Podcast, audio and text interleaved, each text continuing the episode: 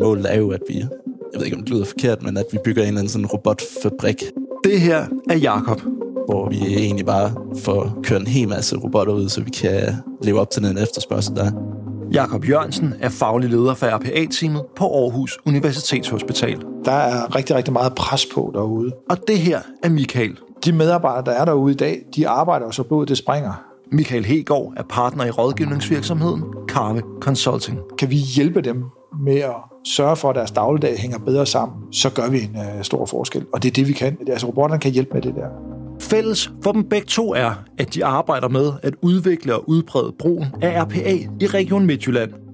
For i det midtjyske har man de sidste fem år arbejdet med, bygget og udviklet det, der kaldes RPA-robotter. Det er ikke robotter i sådan fysisk forstand, men robotter bygget af koder. Altså software-robotter. Det er nok ikke gået nogens næse forbi, at vores sundhedsvæsen er presset. Og den nuværende SVM-regering har da også i sit regeringsgrundlag fremsat forslag om oprettelsen af en sundhedsfond. En fond, som blandt andet skal bruges til en øget digitalisering af vores sundhedsvæsen.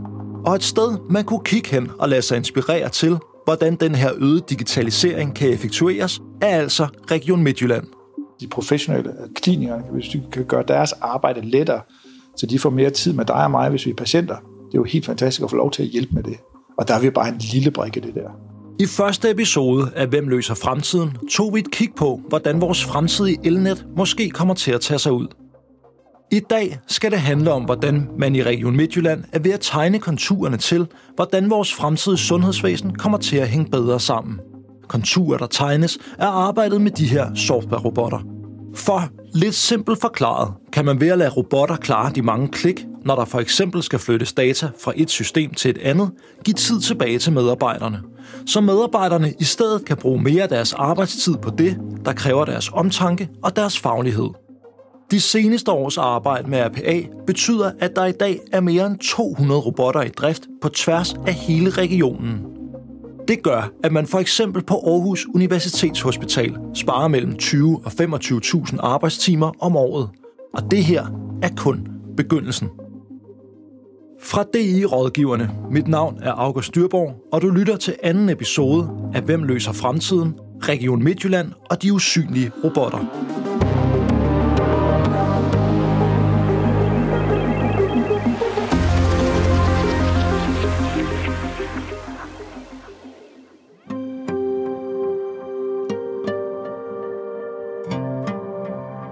RPA står for Robotic Process Automation, og egentlig øh, sådan nogle software-robotter, der kan simulere brugeradfærd. Og det vil sige, klik rundt i systemer, lave tastaturtastninger, og så kan man også alle mulige andre ting. Men det, der egentlig er formålet, det er jo at tage nogle, øh, nogle manuelle arbejdsgange, og så prøve at se, om man kan sætte strøm til dem. Simpelthen få en, en robot til at klikke rundt i systemerne, som ligesom en bruger vil gøre det. Og det vi kigger efter, typisk, når der er, vi skal ud og kigge efter egnede robotprocesser, så er det noget, der er gentagende, og er det noget, der er struktureret. Jeg tror, der hvor robotterne virker, og der hvor vi er, og der hvor vi kan se, der presser det i virkeligheden arbejdstempoet nedad. Altså den der, den der følelse af overload går væk. Det er, det er jo med til at reducere frustrationerne derude. Ikke? Det er sådan nogle automatismer, som Morten Olsen vil sige, vi bygger ind i, i den måde, vi løser opgaver på. Ikke? Og det er jo fedt, fordi der er jo ikke noget kvalitet i, at en given person i sundhedssektoren taster de samme data flere gange. Men det er de bare endt med at skulle gøre. Men, men det er der ikke nogen værdi i. Og det kan vi hjælpe med hele vejen rundt. Ikke? Hvis man skal forsøge at indkredse, hvad RPA-robotterne egentlig er, så er det vigtigt at holde sig for øje, at både robotterne og de arbejdsprocesser, de indgår i, findes i nogle relativt simple versioner, men også i mere komplekse udgaver. Men for lige at undgå, at det hele bliver en tand for luftigt, vil Jakob her gennemgå et konkret eksempel på en af de mere simple robotter. Et af de første projekter, vi var på, det var sådan noget med sådan nogle DEXA-scanner, som står på øh, hormon- og knoglesygdomme. Der ligger en hel masse billeder på de her scanner, som man gerne vil have over i et øh, sådan billedfremvisningsmodul ind i noget billedbehandlingssoftware, man har indkøbt i regionen. Og for at gøre det, så skal du sende det igennem scanneren via sådan en forbindelse. Så der er måske 20 klik eller sådan noget for at sende et billede, og man havde 150.000 billeder, der skulle sendes. Og det satte vi bare den dummeste robot til at sidde og trykke. Den kørte bare i flere uger. Og det sparer jo enormt mange timer, ikke? Den forholdsvis simple robot kan altså foretage de tusindvis af klik, som en medarbejder ellers skulle have været igennem. Og personen kan så i stedet bruge sine hænder og hoved til noget mere meningsfuldt. Det er jo en god dagsorden at komme og hjælpe, fordi der er faktisk arbejdsopgaver, som de ikke når. Der er rigtig, rigtig meget pres på derude. Nu kan vi faktisk hjælpe med at nå det, og vi kan hjælpe med at øge kvaliteten i nogle af de opgaver, som de løser. Så at de medarbejdere, der sidder der, kan bruge tid på noget, der er mere kvalificeret end bare opgaverepetition. Og det passer jo rigtig godt til Danmark. Vi vil gerne gå på indhold, og ikke for meget på det der genindtastning i virkeligheden. Ikke? Og det er faktisk en helt central pointe, når man snakker om RPA. Altså sagt lidt firkantet, handler det her ikke om at kunne spare tid, så man kan spare medarbejdere, men simpelthen om at give medarbejderne mere tid til at lave de ting, hvor der er brug for deres hoved og deres kundskaber. Men inden vi dykker videre ned i RPA-robotternes forskellige udformninger og muligheder, ville det måske være godt at stoppe op her og lære vores to hovedpersoner lidt bedre at kende. Jamen, øh, det er jo bare, jeg hedder Michael, ikke? og så har jeg været konsulent i rigtig mange år. Så jeg har været ude fra jeg var 25 til jeg var 29 og været CFO på en børsnoteret selskab. Og, det, og så fandt jeg ud af, at da jeg var færdig der, som 29, eller var 29, så stod der 21, 31 års regnskaber tilbage, 31 fondsbørsmeddelelser tilbage. Jeg gad ikke mere, jeg havde lavet tre eller fire. Så nu ville jeg prøve noget andet. Og så skiftede jeg til konsulentbranchen. Først til KPMG, så Implement, og så her i Carp. Og det er jo så det, jeg lærer at lave konsulent, og det betyder jo bare, at jeg går ud og arbejder for andre. Ikke? En moderne form for daglejr. Og Michael var faktisk med til at grundlægge Carpe Consulting. Vi var en, en 8-9 mand, der tilbage i 2013 fandt ud af, at det var en god idé at etablere et nyt konsulentvirksomhed, en ny konsulentvirksomhed, som baserer sig både på noget rådgivning og noget processuel rådgivning, men rigtig meget teknologi også. Altså, hvordan får man det her aflejret i selskabers infrastruktur? Øh, og vi vil også sælge software, og vi vil udvikle software. Og det er så det, vi er på vej til, og det er det, vi gør. Vi laver traditionel konsulentvirksomhed, men vi sælger og udvikler også software, der understøtter de ting, vi går og siger, så det bliver indlejret i den infrastruktur, virksomheden har. Ikke? Og det betyder, at vores opgaver er typisk lidt længere, og de er ret dybe i virksomhederne. Ikke? Øh, og det, RPA er et godt eksempel på det. Det er et langt arrangement, vi har, også med Region Midt. Det er en fireårig kontrakt, og vi kommer til at kende dem, og kender dem rigtig, rigtig godt. Og det er også forudsætning for at få lov at levere i det her setup med både teknologi og noget omkring management consulting. Ikke? Så det er ikke bare PowerPoint, vi leverer. Vi får det til at virke.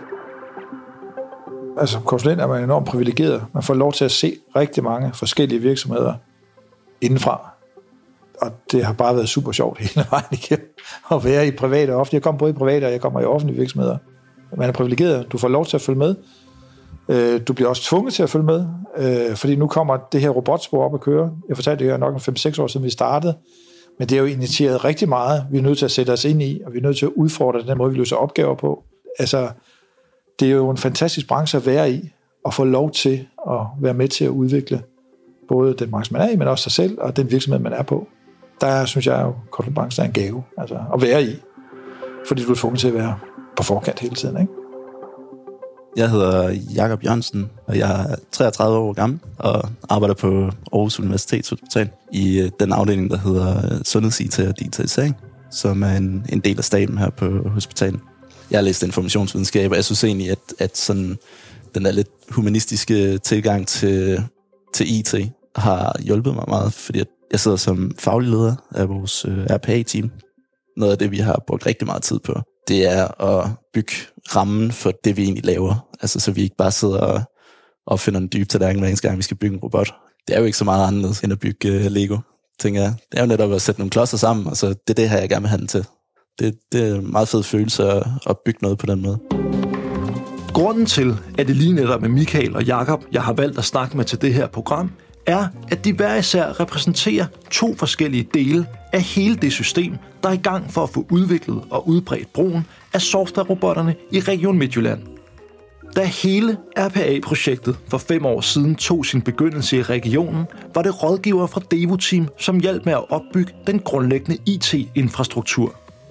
De sidste tre år er det Michael og hans folk fra Carve Consulting, som har været tilknyttet projektet.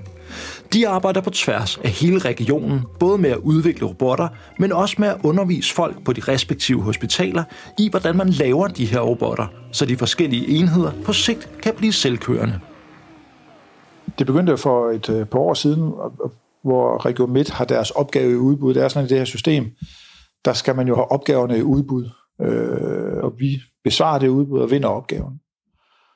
Og så går vi sådan set i gang med at løse opgaven øh, derfra. Og der er jo en lang række ting, som, som skal være på plads. Deres infrastruktur skal være på plads. Vi arbejder ind i deres infrastruktur.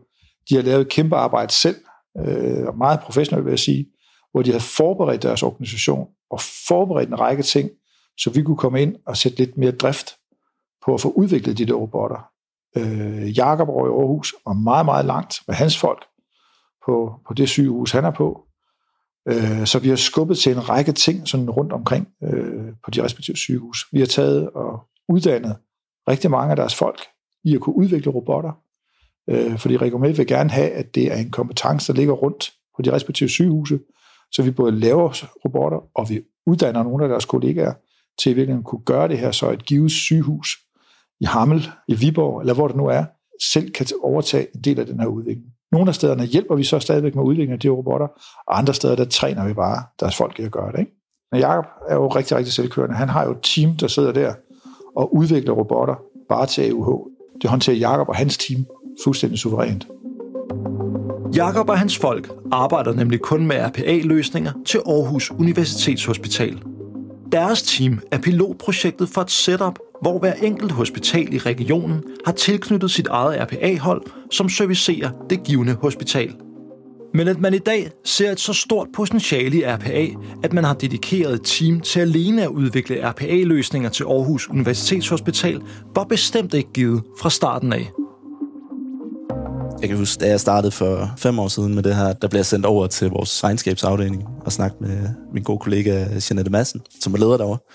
Og jeg blev sendt afsted af min leder på det tidspunkt, som sagde, kan du ikke lige prøve at gå over og snakke med økonomifolk, når de hører, om, om de ikke har noget, vi kunne automatisere. Det var sådan lidt en afklaringsfase om, hvad, hvad kan vi egentlig bruge de her robotter til. og Jeanette, hun fortæller altid den her historie, fordi hun synes, at det viser meget godt det her med digitalisering. Hvad, hvad er det, der er interessant at gå ind og arbejde med? Men i hvert fald så, øh, Jeanette var meget skeptisk, da det var, jeg kom over og snakkede om robotter, og hun synes ikke, at de havde nogle, nogle opgaver, der rigtig passede på det, sådan struktureret, mange gentagelser, det kunne hun ikke lige sådan genkende. Men efterfølgende, da hun ligesom havde tænkt over det, der endte hun alligevel med at sende nogle forslag, og hun kunne jo godt se, at der var en hel masse, som de rent faktisk gjorde, som er gentagende arbejde, og, og havde mange gennemløb, og var meget struktureret. Og så kunne hendes folk lave noget andet, i stedet for at sidde og, og lave sådan noget meget manuelt.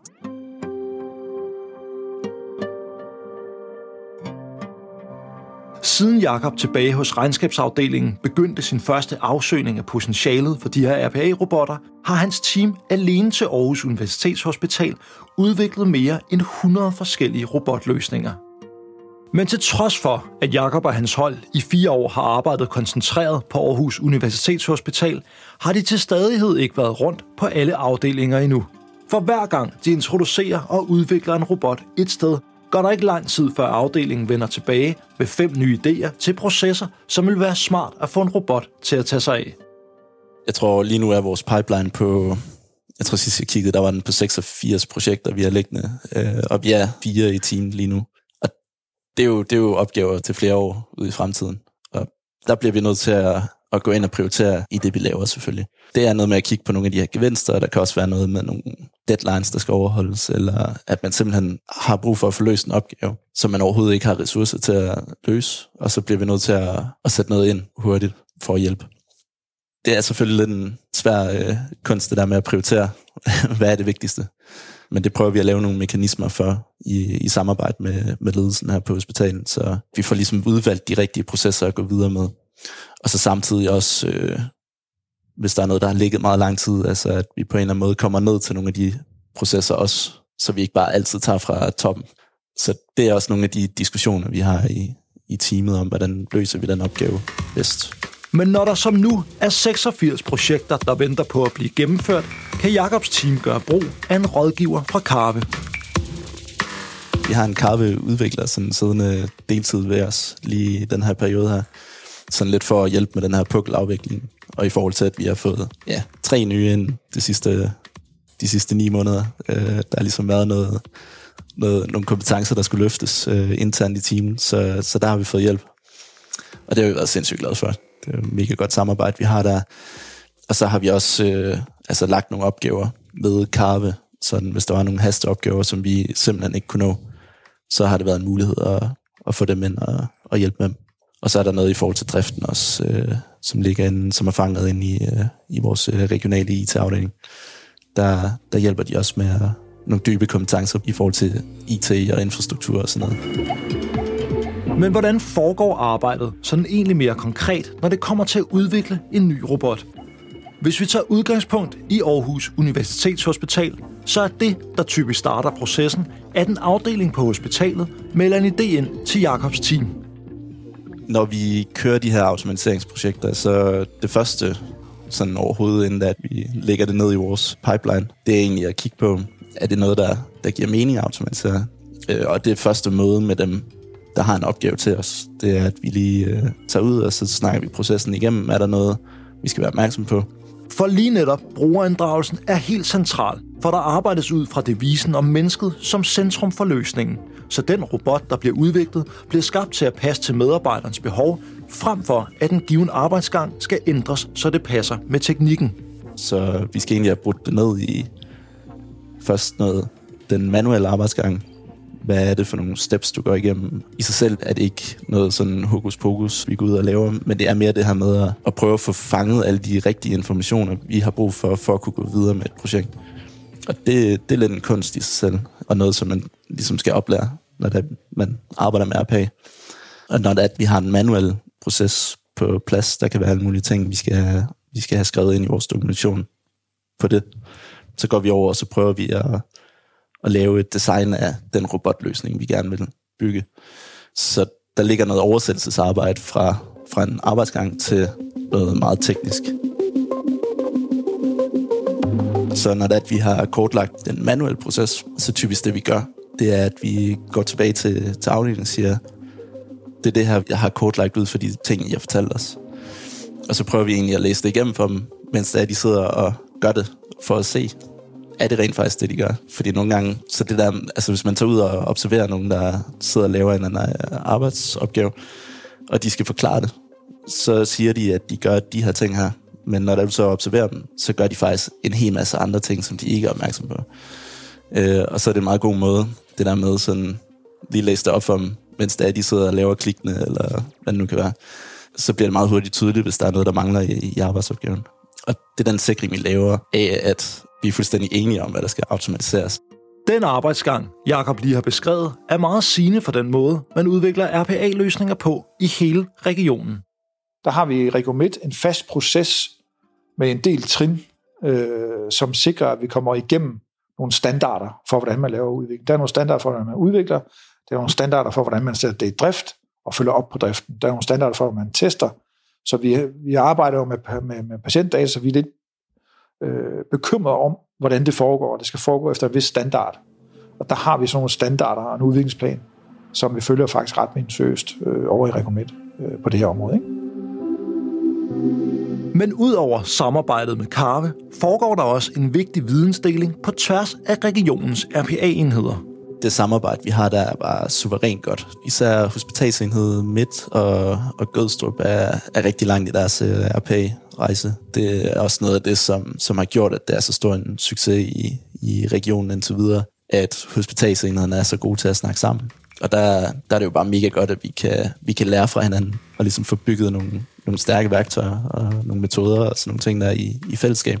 Med de mange trin, der er i sådan en udviklingsproces, er det måske fint lige at få slået fast, hvor lang tid sådan en proces egentlig strækker sig over. Der kan gå fra to til otte uger typisk. Noget af det kan gå meget, meget hurtigt, noget af det er jo ikke så det kompliceret, og noget er lidt mere komplekst, og så tager det lidt længere tid. Ikke? Men, men, men der handler det jo om, at vi skal, vi skal være der, og for at lytte til, hvad, hvordan det foregår derude. Ikke? Øh, og så kan det faktisk gå ret hurtigt. Selve udviklingen tager faktisk ikke så lang tid. Det er lige at få sejset problemet og få skåret det til, og så designe det, det tager lidt tid. Og så, så, går vi i gang med udviklingen derfra. Ikke? Men det gør, det gør meget hurtigt. Hvis vi så lige tager et spadestik dybere, så er der under RPA-paraplyen altså stor forskel på kompleksiteten af de robotter, som bliver udviklet. Der er meget, meget stor forskel på de processer, vi kigger ind i, eller de arbejdsgange, vi prøver at automatisere. Vi kommer ud i alle mulige øh, mærkelige øh, arbejdsopgaver, vi skal kigge på øh, i forhold til de her robotter. Og noget af enormt struktureret arbejdsgange, hvor det er, det er, det er ret lige frem, hvad er det, vi gerne vil have robotten til at gøre. Og det er ret nemt at lave den oversættelse fra, at der er en person, der sidder og laver det, til at det er en robot, fordi det er egentlig den samme arbejdsgang, vi laver, lige meget hvem det er, der, der løser den. Og så er der de her arbejdsgange, og det er tit tæt på patienterne, tæt på den sådan kliniske dagligdag på hospitalet, hvor de ting, vi egentlig måske gerne vil ind og optimalisere, de er filtreret ind i alle mulige andre arbejdsgange. Og det kan være svært sådan lige at få dem filtreret ud, og så måske flytte en opgave væk fra en sygeplejerske eller en læge, eller hvad det nu kan være, og flytte den over på en server, så den står og kører et eller andet sted øh, væk fra brugerne. Fordi at så er der, et eller andet, der er en eller anden forandringsproces i, at lige pludselig så har du en arbejdsgang, som, som ikke er med i sådan den arbejdspraksis, du har. Øh, og det, det skal man ligesom også navigere i. Udover det her med, at robotterne altså varierer i kompleksitet, så er der en sidste nuance, vi lige skal have med. Nemlig forskellen på de helt usynlige robotter og dem, som Jakob kalder attended robotter. Altså robotter, som indgår som en del af en arbejdsgang og skal i gang sættes af den menneske. Nogle af de løsninger, vi laver, skal jo helst være relativt øh, usynlige.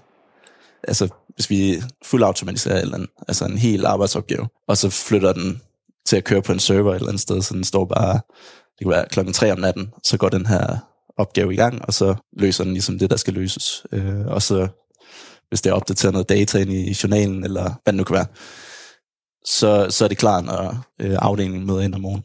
Andre gange, så laver vi de her tændede robotter, som er brugerstartede robotter, som interagerer med en bruger. Og det er lidt mere synligt, fordi der er de inde og, bruge ny teknologi. Og netop de her brugerstartede robotter stiller så et yderligere krav til selve designet af robotten. Det er bare enormt vigtigt, at det understøtter det arbejde, som klinikerne de laver. Og vi kender det for os selv, ikke? at hvis du øh, henter en eller anden app til din telefon, og den er bare, den er bare lidt irriterende, så ryger den hurtigt ud igen. Øh, og det er det samme med robotterne. Det skal ikke gå for langsomt. Knapperne skal sidde de rigtige steder, og informationen skal stå knivskarpt. Ellers så bruger man det ikke.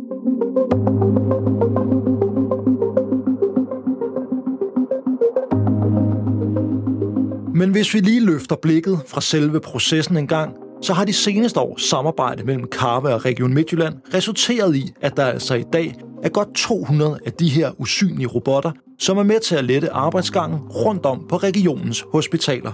Og udover at der er en tidsmæssig gevinst, har man også automatiseret flere arbejdsprocesser, man tidligere ikke har haft ressourcer til at løse. Men det centrale er, at man har skabt et solidt fundament for udviklingen af fremtidige RPA-løsninger. Så herfra handler det kun om at opskalere. Men der er også nogle af de centrale udfordringer, som vores sundhedsvæsen står overfor, som nok så mange software-robotter ikke kan løse. Altså det her giver jo ikke flere sygeplejersker, sygeplejersker, det gør det ikke. Og jeg tror også, det her RPA hjælper på nogle specielle områder, og så er der nogle områder, hvor det ikke hjælper på. Og der skal man stille skarp på, hvor er de, de her strukturelle arbejdsopgaver, hvor ligger de henne på regionerne, ikke? og så skal man løse dem. Der er masser af andre udfordringer i sundhedsvæsenet. Det er jo ikke sådan en mirakelkur, som bare fikser, at man mangler sygeplejersker eller eller læger. Altså, det, er jo, det er jo en af de der digitaliseringsværktøjer, som bliver vigtige, tror jeg, for sundhedsvæsenet og generelt det offentlige. Jeg tror, der hvor robotterne virker, og der hvor vi er, og der hvor vi kan se, der presser det i virkeligheden arbejdstempoet nedad. Altså den der, den der følelse af overload går væk. Det er, det er jo med til at reducere frustrationen derude. Ikke? Og de medarbejdere, der er derude i dag, de arbejder jo så blodet det springer derude på afdelingen. Kan vi hjælpe dem med at sørge for, at deres dagligdag hænger bedre sammen, og de kan bruge mere tid med patienterne, så gør vi en øh, stor forskel. Og det er det, vi kan. Altså robotterne kan hjælpe med det der.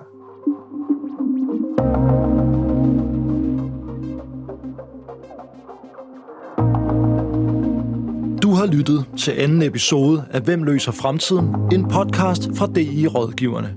Her om RPA, et af de digitale tandhjul, som skal få vores nuværende og fremtidige sundhedsvæsen til at hænge bedre sammen sådan så personalet på vort lands hospitaler kan bruge mere af deres tid på det, der kræver deres faglighed, frem for at være digitale flyttemænd. Programmet var researchet og tilrettelagt af Daniel Vornstrup og mig. Jeg hedder August Dyrborg. Daniel har også stået for mix, klip og al den musik, du hørte undervejs. Tak fordi du lyttede med.